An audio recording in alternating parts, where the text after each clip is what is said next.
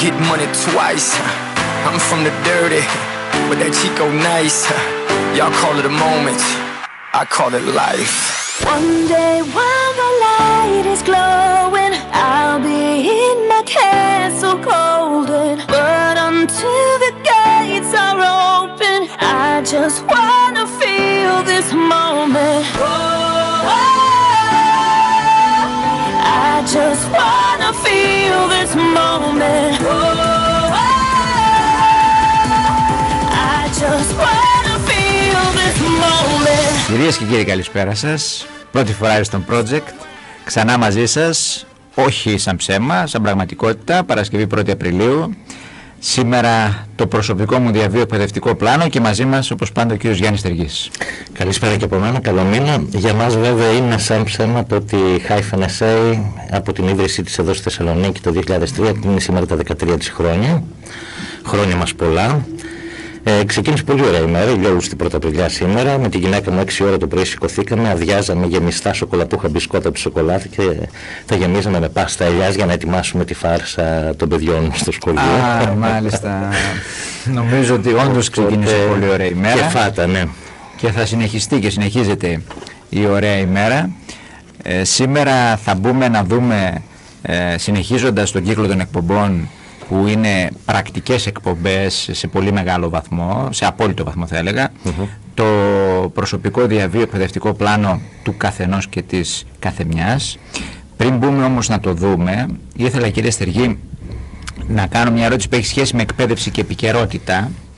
Ε, επικαιρότητα γιατί με αφορμή πρόσφατες δημοσιογραφικές πληροφορίες φαίνεται ότι η κυβέρνηση ετοιμάζεται να καταθέσει στη Βουλή μια ρύθμιση για το πλαίσιο λειτουργίας των ιδιωτικών σχολείων, φροντιστηρίων και κέντρων ξένων, γνωστών, ξένων γλωσσών και ήθελα να σας ρωτήσω πάνω σε αυτό αν τα ιδιωτικά σχολεία πρωτοβάθμιας και δευτεροβάθμιας εκπαίδευσης πρέπει να έχουν και άδεια φροντιστηρίου και κέντρου ξένων γλωσσών. Μήπως είναι λίγο ολοκληρωτικό εντός εισαγωγικών να είναι τα ιδιωτικά σχολεία απολύτως εναρμονισμένα με τα αντίστοιχα δημόσια; Ποιος ο λόγος τότε να στείλω το παιδί μου αν μπορώ να το στείλω εκεί μόνο για τη μεταφορά με το λεωφορείο; Ε, μάλιστα. Και έχετε απόλυτο δίκιο. Ε, δεν είναι πολιτική η τοποθέτησή μου που θα ακολουθήσει, ε, αλλά ε, είναι τελείως μη βιώσιμο και μπορώ να σας πω και λίγο αντιδημοκρατικό από την άποψη ότι αν θέλουμε να επιτύχουμε οριζοντίως ένα πολύ υψηλής ποιότητας επίπεδο για το δημόσιο τομέα που θα μπορεί να το απολαύσει όλος ο ελληνικός πληθυσμός τότε πρέπει οπωσδήποτε να δώσουμε μια όθηση στον ιδιωτικό τομέα γιατί συνήθως εκείνος είναι που φέρνει τα trends. Τώρα δεν νομίζω να υπάρχει Έλληνας πολίτης που να πιστεύει ότι κυβερνητικός υπάλληλος ή στέλεχος έχει τη γνώση, είναι επαρκώς υποψιασμένος για να σχεδιάσει σωστές προϋποθέσεις παιδείας. Τώρα, το αν θα έπρεπε να έχουν τα ιδιωτικά εκπαιδευτήρια άδεια φροντιστηρίων ή κέντρων ξένων γλωσσών, για μένα ακόμα και αυτός να είναι μια θεσμική λεπτομέρεια, από την άποψη ότι ένα εκπαιδευτήριο ιδιωτικό θα έπρεπε να μπορεί να αναπτύσσει ελεύθερα ύλη προστιθέμενης αξίας, υπηρεσία προστιθέμενης αξίας, ακριβώς για να δώσει το ανταγωνιστικό πλεονέκτημα στο γονιό και στο μαθητή που πληρώνει για να πάει εκεί. Όπως κάνουν όλα τα ιδιωτικά σχολεία σε όλα τα υπόλοιπα κράτη του κόσμου, αλλά όπως έχουμε πει και άλλη φορά, έχω, μάλλον εγώ πει άλλη φορά, ε, εμάς τους Έλληνες δεν μας αρέσει πρώτον η αλήθεια και δεύτερον μέχρι πριν λίγα χρόνια ο μισός πληθυσμός δεν είχε βγάλει ποτέ διαβατήριο για να δει τι γίνεται παρά έξω. Ε, εν λίγης, ε, το βρίσκω απαράδεκτο. Με αφορμή λοιπόν ε, αυτό που είπατε στην αρχή, τα 13 χρόνια της Χάιφεν, το επόμενο τραγούδι.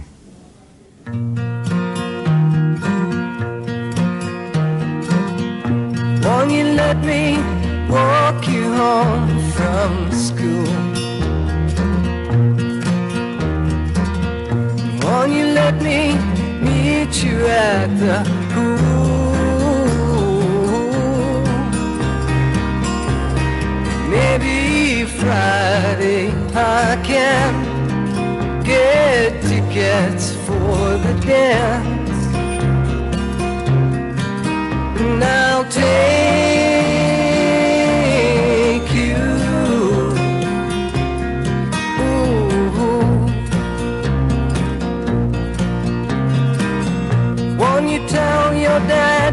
Get off my back. Tell him what we said about painted black.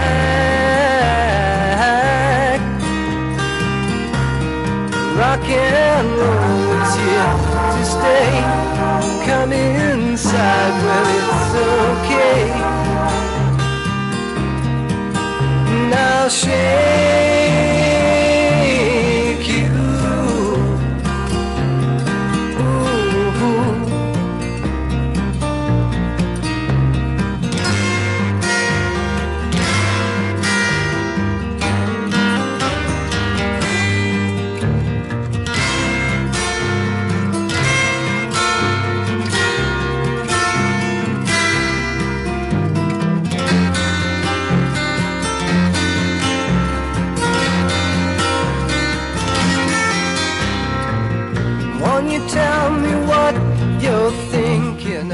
περάσουμε λοιπόν ε, στο να δούμε και το, και το σημερινό μας θέμα, το, προσω- το προσωπικό διαβίω εκπαιδευτικό πλάνο, που είναι προφανές ότι η συνεχής εκπαίδευση αποτελεί ένα ανάχωμα μπροστά στην ανεργία και σας ακούμε κύριε Στρίγη.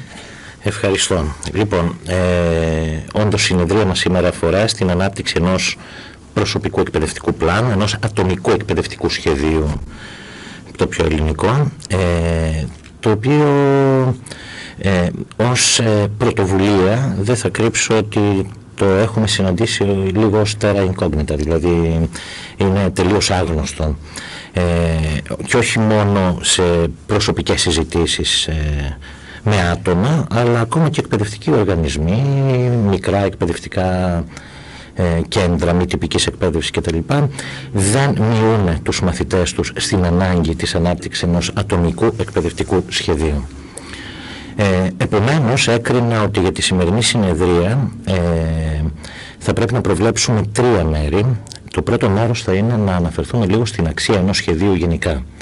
Γιατί το να αναγνωρίσει ο ακροατής μας την αξία ενός σχεδίου δεν αφορά μόνο τις εκπαιδευτικές του ανάγκες, αλλά οτιδήποτε κάνει στη ζωή του. Υπάρχουν επιχειρηματικά σχέδια, υπάρχουν ε, σχέδια μαθημάτων, υπάρχουν ε, σχέδια για τα πάντα. Στη συνέχεια, το δεύτερο μέρος θα ασχοληθεί με την κατάρτιση του σχεδίου αυτού και στο τέλος τα δεδομένα που απαιτούνται για να καταρτήσουμε σωστά ένα εκπαιδευτικό σχέδιο ατομικό. Ε, πρώτα, πρω- ε, πρώτα απ' όλα θα πρέπει να τονίσουμε ότι ε, όπως ε, και στην περίπτωση του κάθε σχεδίου ε, η, ο χρονικός του ορίζοντας, γιατί απαιτείται ένας χρονικός ορίζοντας, όπως και άλλες προϋποθέσεις του, εξαρτώνται τελείως από την ιδιαίτερη κατάσταση του κάθε ατόμου που θα προβεί στην κατάρτιση ενός σχεδίου. Δηλαδή, και, και μάλιστα και τους λόγους για τους οποίους θα το κάνει. Εγώ έχω ένα εκπαιδευτικό σχέδιο για μένα το οποίο αφορά όλη μου τη ζωή, Έχω θέσει διάφορους στόχους, ιδιαίτερα μακροπρόθεσμους, αλλά έχω ένα εκπαιδευτικό σχέδιο για την επόμενη δεκαετία, πενταετία, ακόμη και για το χρόνο που θα ακολουθήσει. Ε, υπάρχουν διάφορα είδη σχεδίων, όπως είπα. Υπάρχει το business plan, υπάρχει το lesson plan, υπάρχει το educational plan, το εκπαιδευτικό σχέδιο στο οποίο αναφερόμαστε σήμερα. Πρέπει να καταλάβουμε γιατί χρειάζεται ένα σχέδιο. Ε, και το λέω αυτό γιατί μπαίνοντας σε μικρές και μεσαίες επιχειρήσεις και ως εκπαιδευτής αλλά και ως αξιολογητής ε, τις περισσότερες φορές που εισπράττω όπως μπορείτε να καταλάβετε την απάντηση ότι δεν υπάρχει επιχειρηματικό σχέδιο σε αυτές τις επιχειρήσεις η απάντηση εκείνη που παίρνω είναι ότι δεν το χρειαζόμαστε γιατί τα έχουμε όλα στο μυαλό μας.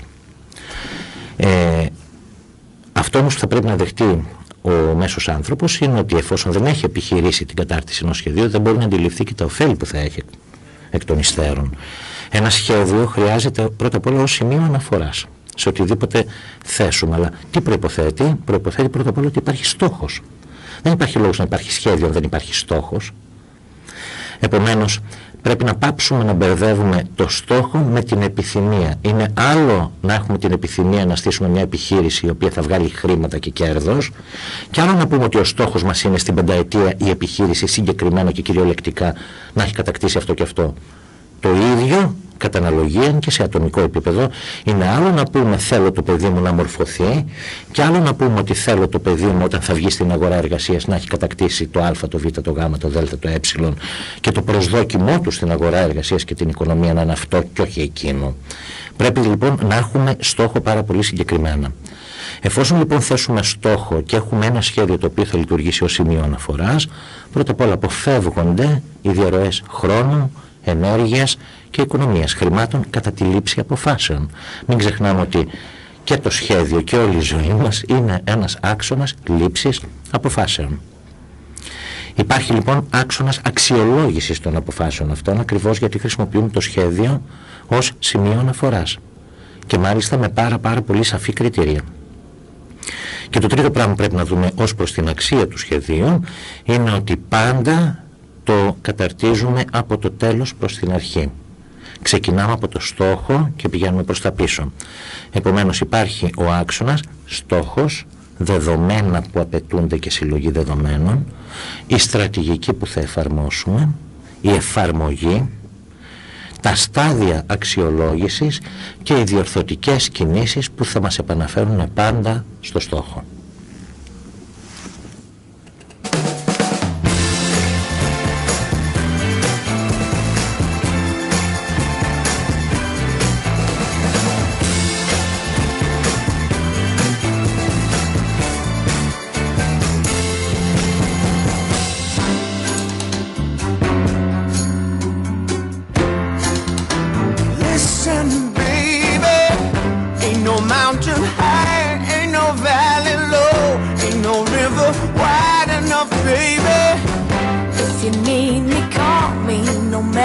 where you are, no matter how far. Don't worry, baby. Just call my name. I'll be there in a hurry. You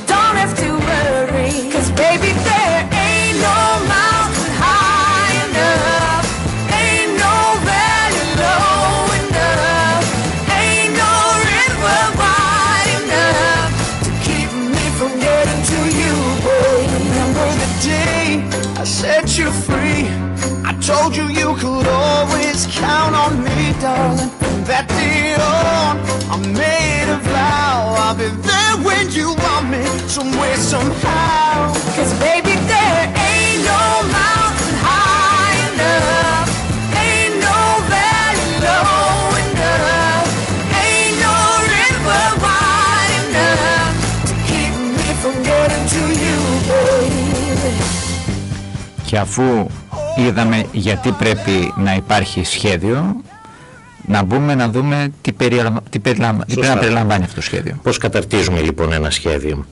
Ε, θα επαναλάβω πάρα πολύ σύντομα αυτό που είπα στο προηγούμενο μέρος, ότι φυσικά αυτό που δείχνουμε τώρα είναι ένα μοντέλο, γιατί η διάρκεια, η, ε, ο προθεσμιακός ορίζοντας ενός σχεδίου είναι μια πολύ ιδιαίτερη υπόθεση για τον καθένα. Αν πούμε λοιπόν ότι θέλουμε να κάνουμε ένα δεκαετές εκπαιδευτικό σχέδιο, ε, το πρώτο πράγμα που πρέπει να ε, σκεφτούμε και μέσα από το οποίο θα ορίσουμε και το στόχο του σχεδίου είναι το πού και το πώς θα ήθελα να είμαι σε 10 χρόνια. Επαγγελματικά, οικονομικά, οικογενειακά και προσωπικά. Από εκεί μέσα θα αντλήσουμε το στόχο του εκπαιδευτικού μας πλάνου γιατί θα δούμε ποια εκπαίδευση, ποιες εκπαιδεύσεις, ποια προσόντα τυπικά ή ουσιαστικά θα, εξυπηρετήσουμε, θα εξυπηρετήσουν το πού και το πώς θα ήθελα να είμαι εγώ σε 10 χρόνια. Θα δούμε λοιπόν τι προσόντα και τι εκπαιδεύσεις απαιτούνται για να μπουν μέσα στον άξονα του σχεδίου μας. Μετά πρέπει οπωσδήποτε να δούμε τα συγκεκριμένα εκπαιδευτικά προγράμματα που θα αποφασίσουμε ότι εξυπηρετούν το στόχο του εκπαιδευτικού σχεδίου προϋποθέτουν την απόκτηση άλλων δεξιοτήτων για να αξιολογήσουμε ποιες από αυτές κατέχω και ποιες όχι. Δηλαδή, αν εμείς δούμε τα ιδανικά εκπαιδευτικά προγράμματα που θα εξυπηρετήσουν το στόχο μας, όπως είχα πει και την προηγούμενη φορά, προποθέτουν ότι μιλάμε πολύ καλά την αγγλική και ότι μπορούμε να εκπαιδευτούμε σε μια ξένη γλώσσα και τη χρήση κάποιων συγκεκριμένων λογισμικών στους υπολογιστές, πρέπει να σκεφτούμε τις κατέχουμε αυτές τις δεξιότητες ή μήπως πρέπει και αυτές να τις εντάξουμε μέσα στο εκπαιδευτικό μας σχέδιο παράλληλα με την εκπαίδευση την κεντρική που θα κάνουμε. Ε, στην πορεία ύστερα θα πρέπει να δούμε λίγο το κόστος αυτής της εκπαιδευτικής πορείας. Δηλαδή όταν θα στήσουμε στον άξονά μας με τη σειρά όλα τα εκπαιδευτικά προγράμματα και λέω με τη σειρά γιατί κάποιο είναι προαπαιτούμενο του άλλου και των δεξιοτήτων των παράπλευρων στις οποίες θα πρέπει να εκπαιδευτούμε. Ε, θα πρέπει να δούμε λίγο το κόστος αυτής της εκπαιδευτικής πορείας και να αξιολογήσουμε αυτό που λέμε το ρόι μας. Το ρόι, επαναλαμβάνω για τους ακροατές, είναι ε, τα αρχικά ROI του Return on Investment που σημαίνει ότι μιλάνε για την αξία της επιστροφής της επένδυσης που κάνουμε. Γιατί όταν εκπαιδευόμαστε είναι μια επένδυση, είναι και οικονομική επένδυση και επένδυση χρόνου και ενέργειας και κόστους και προσδοκιών. Θα πρέπει δηλαδή σε όλες αυτές τις επενδύσεις να δούμε αυτό που παίρνουμε ως αποτέλεσμα αυτής της εκπαιδευτικής προσπάθειας ε, είναι το αναμενόμενο, είναι το αντίστοιχο για την επένδυση που κάναμε. Και αφού τα δούμε όλα αυτά, να προβούμε σε μια συνολική αξιολόγηση του απαιτούμενου χρόνου μέχρι το στόχο, της στρατηγικής απόκτησης των προϋποτιθέμενων δεξιοτήτων, της στρατηγικής διασφάλισης και κάλυψης του κόστους. Ωραία, το υπολογίσαμε το κόστος. Πώς θα το καλύψουμε στον ορίζοντα της δεκαετίας. Την ένταξη του εκπαιδευτικού σχεδίου στο πλαίσιο των υπόλοιπων υποχρεώσεων στη ζωή μου, δηλαδή αν είμαι ενήλικας εκεί που χρειάζομαι κυρίως ένα εκπαιδευτικό σχέδιο, μάλλον θα έχω τη δουλειά μου, θα έχω κάποιες άλλες υποχρεώσεις κτλ. Πού θα μπει η εκπαίδευση σε όλο αυτό το πρόγραμμα; Και φυσικά την ένταξη του εκπαιδευτικού σχεδίου στο ευρύτερο σχέδιο διαβίου εκπαίδευσής μου. Και στο τέλος, αφού μαζέψουμε όλα αυτά, όλες αυτές τις απαντήσεις, κάνουμε συγκέντρωση των δεδομένων αυτών και αξιολόγησή τους. Και με βάση την αξιολόγηση αυτών των δεδομένων καταρτίζουμε το σχέδιό μας. Ε, να ρωτήσω γιατί μου έρχεται έτσι αβίαστα η ερώτηση. Ε, πρέπει να υπάρχει εξωτερική βοήθεια στην κατάρτιση αυτού του σχεδίου; Δηλαδή ένας νέος για να το καταρτήσει στην ηλικία των 18, των 20 μπορεί μόνος του ή πρέπει να αναζητήσει κάποια συμβουλευτική για να μπορέσει να το καταρτήσει; Ε, ναι, είναι εύστοχη η ερώτησή σας. Ε, κανονικά και με αυτά που λέμε...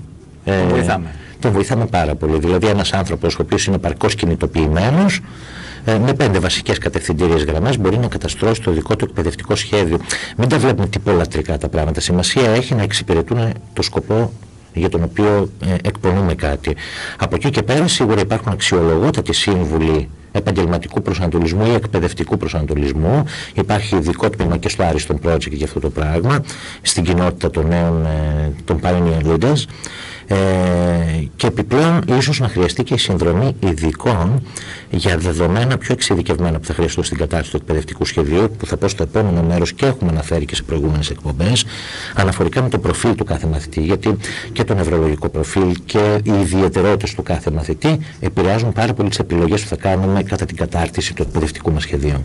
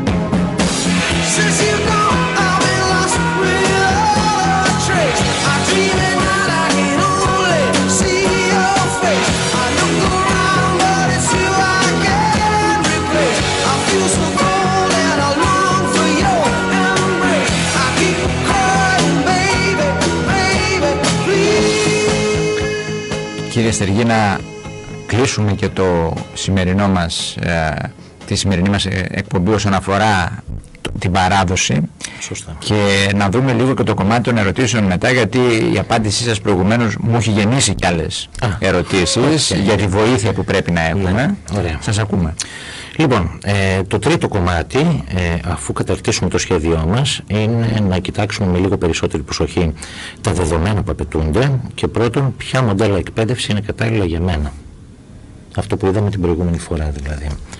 Ε, θα πρέπει λοιπόν να λάβουμε πάρα πολύ σοβαρά υπόψη μας και αν δεν το έχουμε κάνει να διερευνήσουμε το νευρολογικό μου προφίλ ως μαθητή, το μαθησιακό μου προφίλ, τον χρόνο που μπορώ να διαθέσω ανάλογα με τις υπόλοιπες υποχρεώσεις που έχω στη ζωή μου και φυσικά την οικονομική μου κατάσταση και κατά πόσο μπορεί να υποστηρίξει κάποια δεδομένα. Εγώ να σας δώσω τώρα ένα προσωπικό παράδειγμα. Ε, στη, στα μέσα της δεκαετίας του 90, επειδή ασχολήθηκα με τη συστημική και κυβερνητική, ξεκίνησα κάτι που δεν το ακούει πολύ συχνά ο κόσμος, μία διαβίου ντοκτρίν.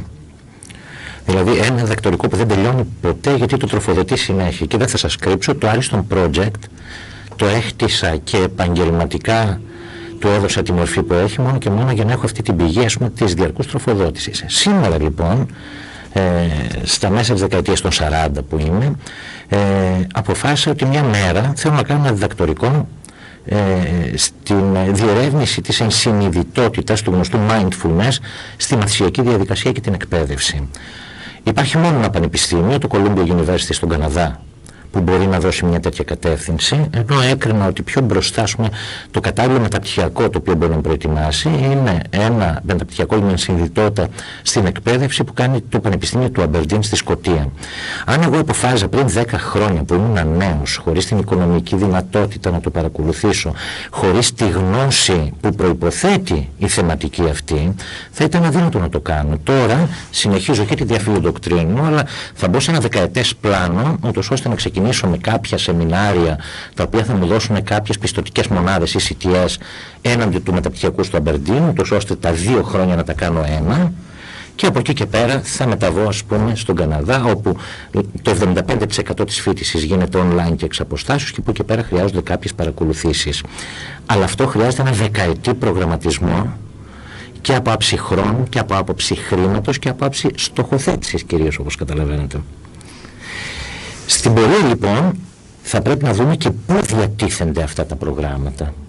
Όπως σας λέω κάθε σχέδιο είναι ένας άξονας λήψης αποφάσεων. Για να πάρω τις σωστές αποφάσεις πρέπει να ξέρω ποια μοντέλα εκπαίδευση είναι κατάλληλα για μένα με τις προϋποθέσεις που σας είπα και πού διατίθενται αυτά τα προγράμματα. Τρίτον, θα πρέπει να δω τι μου αρέσει περισσότερο από τα διατηθέμενα προγράμματα και μοντέλα. Να μην ξεχνάμε ότι η μάθηση είναι μια διαδικασία στην οποία πρέπει να μπω κινητοποιημένος. Αν εγώ πιάσω τον εαυτό μου να ανθίσταται στις προϋποθέσεις της μάθησης, τότε αυτή η εμπειρία όσο πεισμωμένος και να είναι θα είναι τουλάχιστον δυσάρεστη. Και τέταρτον, φυσικά να αξιολογώ συνεχώς το προσωπικό μου ρόη. Αυτό που θα αποκομίσω στο τέλος της εκπαιδευτικής διαδικασίας του σχεδίου θα είναι, ε, θα αξίζει την επένδυση που θα έχω δώσει είτε με χρήμα είτε με χρόνο είτε με προσδοκίες γιατί όλα όπως ξέρουμε κρίνονται εκ του αποτελέσματος. Στο σημείο αυτό θα ανοίξουμε και τις τηλεφωνικές μας γραμμές στο 231 και 3 οχτάρια και 243 για να δεχτούμε και ερωτήσεις για το σημερινό μας θέμα το προσωπικό διαβίου εκπαιδευτικό πλάνο. Ε, εγώ καταλαβαίνω κύριε Στεργή ότι θα πρέπει, ας την κάνω μια ερώτηση μετά, στο τέλος, εγώ, ε, καλησπέρα σας. Καλησπέρα. Ε, μία ερώτηση θέλω να κάνω. Παρακαλώ. Ε, είναι μία εκπομπή που παρακολουθώ τακτικά, αλλά με διαφεύγει το όνομα της δημοσιογράφου, η οποία γίνεται μετά το μεσημέρι και πολλές φορές την εκπομπή αυτή έχει... Μιλάτε για την κυρία Κλαούντια Έγκερς; Όχι, όχι, όχι, μετά. Την κυρία Πέτρα Καριώτη προφανώς λέτε, είναι όντως λίγο αργότερα. Εντάξει, σας ευχαριστώ πάρα πολύ. Να είστε καλά. Έλεγα λοιπόν κύριε Στεργή ότι ε, είναι προφανές ότι με λίγες γνώσεις μπορεί κάποιος να καταρτήσει αυτό το πλάνο, αλλά ε, προφανώς ο νέος όταν είναι, θα το πω έτσι πολύ απλά, καλουπαρισμένος στη λογική τελειώνω το γυμνάσιο, το λύκειο και πάω προς το πανεπιστήμιο είναι λίγο δύσκολο να ξεφύγει από το καλούπι. Ε, είναι δηλαδή δική μου απορία με την έννοια ότι πώς μπορεί κάποιος να μπει σε μια τέτοια λογική για να μπορέσει να ε, αρχίσει να χτίζει και κάτι το οποίο δεν πηγαίνει αν θέλετε με την πεπατημένη. Ναι. Κοιτάξτε, έχετε δίκιο για το καλούπομα ε, των μαθητών και η αλήθεια και των νέων υποψηφίων γενικά, πούμε, και στο πανεπιστήμιο κάποιοι φοιτητές που είναι και όλα αυτά.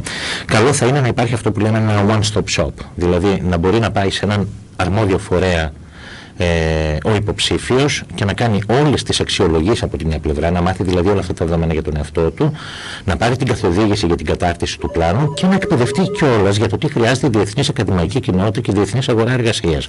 Αυτό το ρόλο παίζει και η κοινότητα των pioneer ε, leaders που σας λέμε, ε, όπου κάνουμε και το κόστο ρόλου του 1625. Είναι έξι συνεδρίες οι οποίες πραγματικά καλύπτουν όλες τις τρέχουσες προϋποθέσεις και απαιτήσεις της διεθνούς αγοράς εργασίας και της ακαδημαϊκής κοινότητας. Γιατί και τα πανεπιστήμια σήμερα τα καλά στο εξωτερικό απαιτούν κάποια πράγματα τα οποία προσυδειάζουν πάρα πολύ σε αυτό που απαιτεί ο μέσος διεθνής εργοδότης. Καλησπέρα σας, στη γραμμή Καλησπέρα. Ε, μιλούσαμε προηγουμένως και έκλεισε η γραμμή προφανώς. Μου είπατε ότι είναι η δημοσιογράφος. Η κυρία Πέτρα Καριώτη, ναι, αυτό Αλλά ξέρετε τι θέλω να σας ρωτήσω. Παρακαλώ. το μικρό σας όνομα πείτε μας κιόλας. Αλέκα με λένε. Μάλιστα.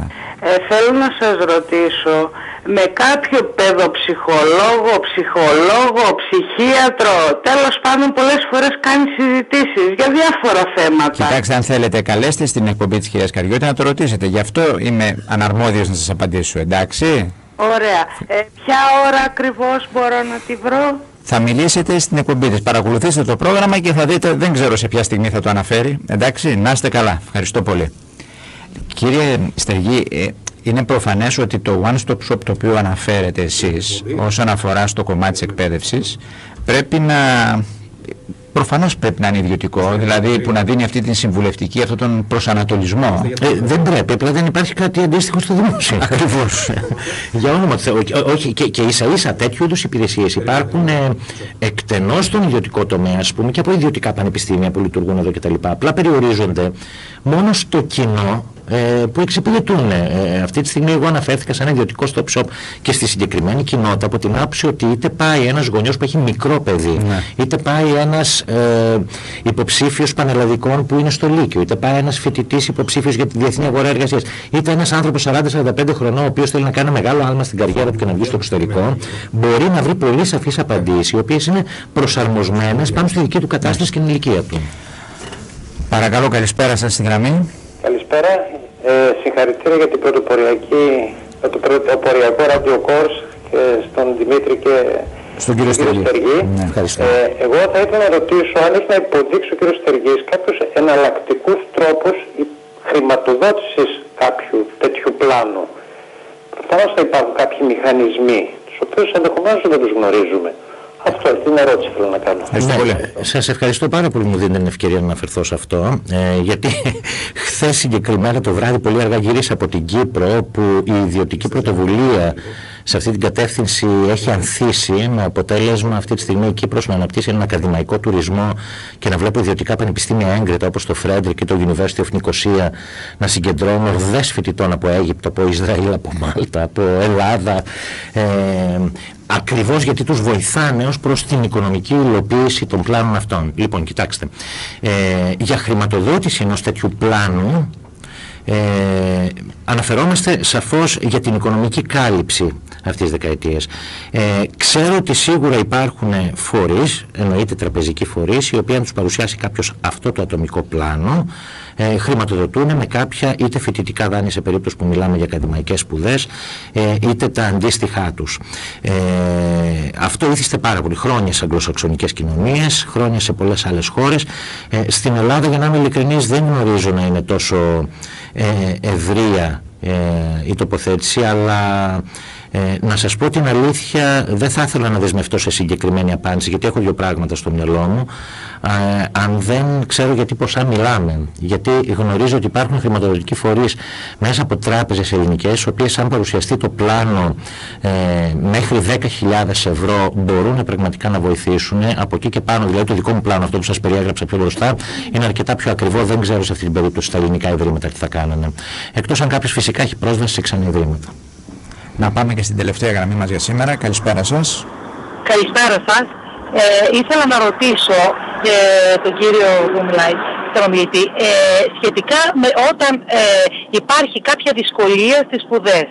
Ε, παρά, ε, ε, παράτησε τις σπουδές το παιδί, αλλά θέλει να συνεχίσει τώρα, αλλά στην ηλικία των 29 ετών. Ποια είναι η συμβουλή σας, να ξαναδώσει κάποιες πανελλήνιες εδώ, να φύγει στο εξωτερικό, ε, ε, επειδή του έδωσε η δυνατότητα τώρα ε, με την, και με την κυβέρνηση καινούρια, ε, δεν διαγράφτηκε, να συνεχίσει εδώ, ε, κάτι που τον δυσκολεύει πάρα πολύ βέβαια, να συνεχίσει την ίδια σχολή. Ναι. Ε, ναι. Ε, το πρώτο πράγμα που θα προσπαθούσα να διερευνήσω εγώ, καλησπέρα σας, είναι ε, το γιατί το παιδί παράτησε τις σπουδές του. Ε, δεν μπορώ να κάνω με τίποτα από την μου, επειδή ασχολήθηκα πάρα πολύ με τους χαρισματικούς Ναι. μαθητές στο γυμνάσιο και το λύκειο. Ναι. Ότι τα παιδιά στην Αμερική, έτσι όπως έχει μετρηθεί στατιστικά η κατάσταση, που παρατάνε το σχολείο στα 15 τους είναι τα πλέον χαρισματικά. Βαριούνται. Στο ή- πανεπιστήμιο, στο ναι, ε, πανεπιστήμιο, το άκουσα ναι. αυτό που μου είπατε, ναι. Α, Βαριούνται ε, και νιώθουν ότι πληρώνουν τις επιλογές κάποιων άλλων και όχι τις δικές τους. Ε, επομένως, δεν μπορώ να σας κατευθύνω αν δεν ξέρω αυτό το παιδί πραγματικά τι θέλει να κάνει στη ζωή του. Μάλιστα. Θα Καταλαβαίνω. μπορούσε να έρθει κάπου, σε, εκεί που είστε, να, κάνει, ε, να, να κλείσουμε ένα ραντεβού Ε, για να φυσικότατα, μπορέσει να φυσικότατα. συζητήσει κάποια πράγματα. Ναι. Ναι, μπορεί να επικοινωνήσει και να ζητήσει την υπεύθυνη ακριβώς για αυτό το πράγμα που είναι η κυρία Φανή Τσατσάγια. Τσατσάκια, και η διεύθυνση η δική σας είναι; Θα, αν θέλετε, μπορώ. εντάξει. παρακαλώ, Ναι, κύριε ναι. Στεργή, Για να μην τα πούμε στον αέρα, ναι, ευχαριστώ. Θα σας την δώσω εγώ, αν θέλετε, καλέστε με στο διάλειμμα, να σας δώσω εγώ και τα πλήρη στοιχεία επικοινωνίας για να μπορέσετε να επικοινωνήσετε. Ε, κύριε Στεργή, ε, να ολοκληρώσουμε σήμερα ε, το σημερινό course. Θέλω να μας πείτε λίγο τους τρόπους επικοινωνίας της εκπομπής και να πω και στην κυρία που κάλεσε τώρα ότι και μέσα από τους τρόπους επικοινωνίας της εκπομπής μπορεί να βρει και τα πλήρη στοιχεία επικοινωνίας με την ε, Hyphen SA. Πολύ σωστά, πολύ σωστά. Λοιπόν, ε, πρώτα απ' όλα θα ροζουμάρουσει 30 Δευτέρα ε, ότι αναφορικά με το ατομικό εκπαιδευτικό σχέδιο αυτό που πρέπει να κατανοήσουμε είναι η αξία ενός σχεδίου γενικά στη ζωή μας. Δεύτερον, κάναμε μια αναφορά στις προϋποθέσεις κατάρτισης του σχεδίου και στο τέλος τη συγκέντρωση και την αξιολόγηση των δεδομένων που απαιτούνται. Τα στοιχεία επικοινωνίας ως προς το τηλέφωνο και τα λοιπά τα λέτε πάντα εσείς. Ε, εμείς ε, θα παραπέψουμε τον κόσμο στο website της εκπομπής του Radio Course που είναι το www.πρώτηφορά.edu.gr μέσα στο οποίο θα βρουν και υλικό εμπλουτισμού για κάθε συνεδρία και όλη τη δομή του course. Είναι δωρεάν, το μόνο που χρειάζεται να κάνουν ένα login και ένα password μόνο και μόνο για να ξέρουν ότι είναι άνθρωποι αυτοί που μπαίνουν και όχι μηχανές που χακάρουν.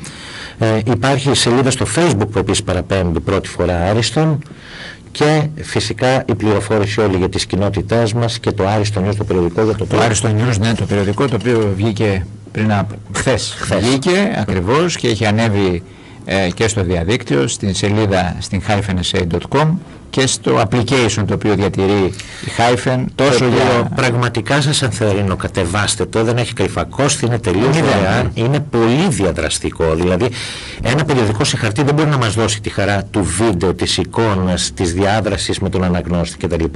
Όλοι έχουν ένα smartphone σήμερα, είτε Android, είτε Apple, είτε δεν ξέρω κι εγώ τι, να κατεβάσουν το Ariston News. Δύο λέξεις. Κύριε Στεργή, σας ευχαριστώ πάρα πολύ. Και εγώ ευχαριστώ. Εμείς κυρίες και κύριοι Παρασκευή 8 Απριλίου δίνουμε το ραντεβού μας για την 20η εκπομπή ε, πρώτη φορά στον project με θέμα την ανάπτυξη προσωπικού ροϊοντού. Αναφερθήκαμε λίγο σε αυτό σήμερα, θα το αναλύσουμε την επόμενη φορά. Μέχρι τότε, καλό Σαββατοκύριακο, να είστε καλά. Ask for money and get advice. Ask for advice.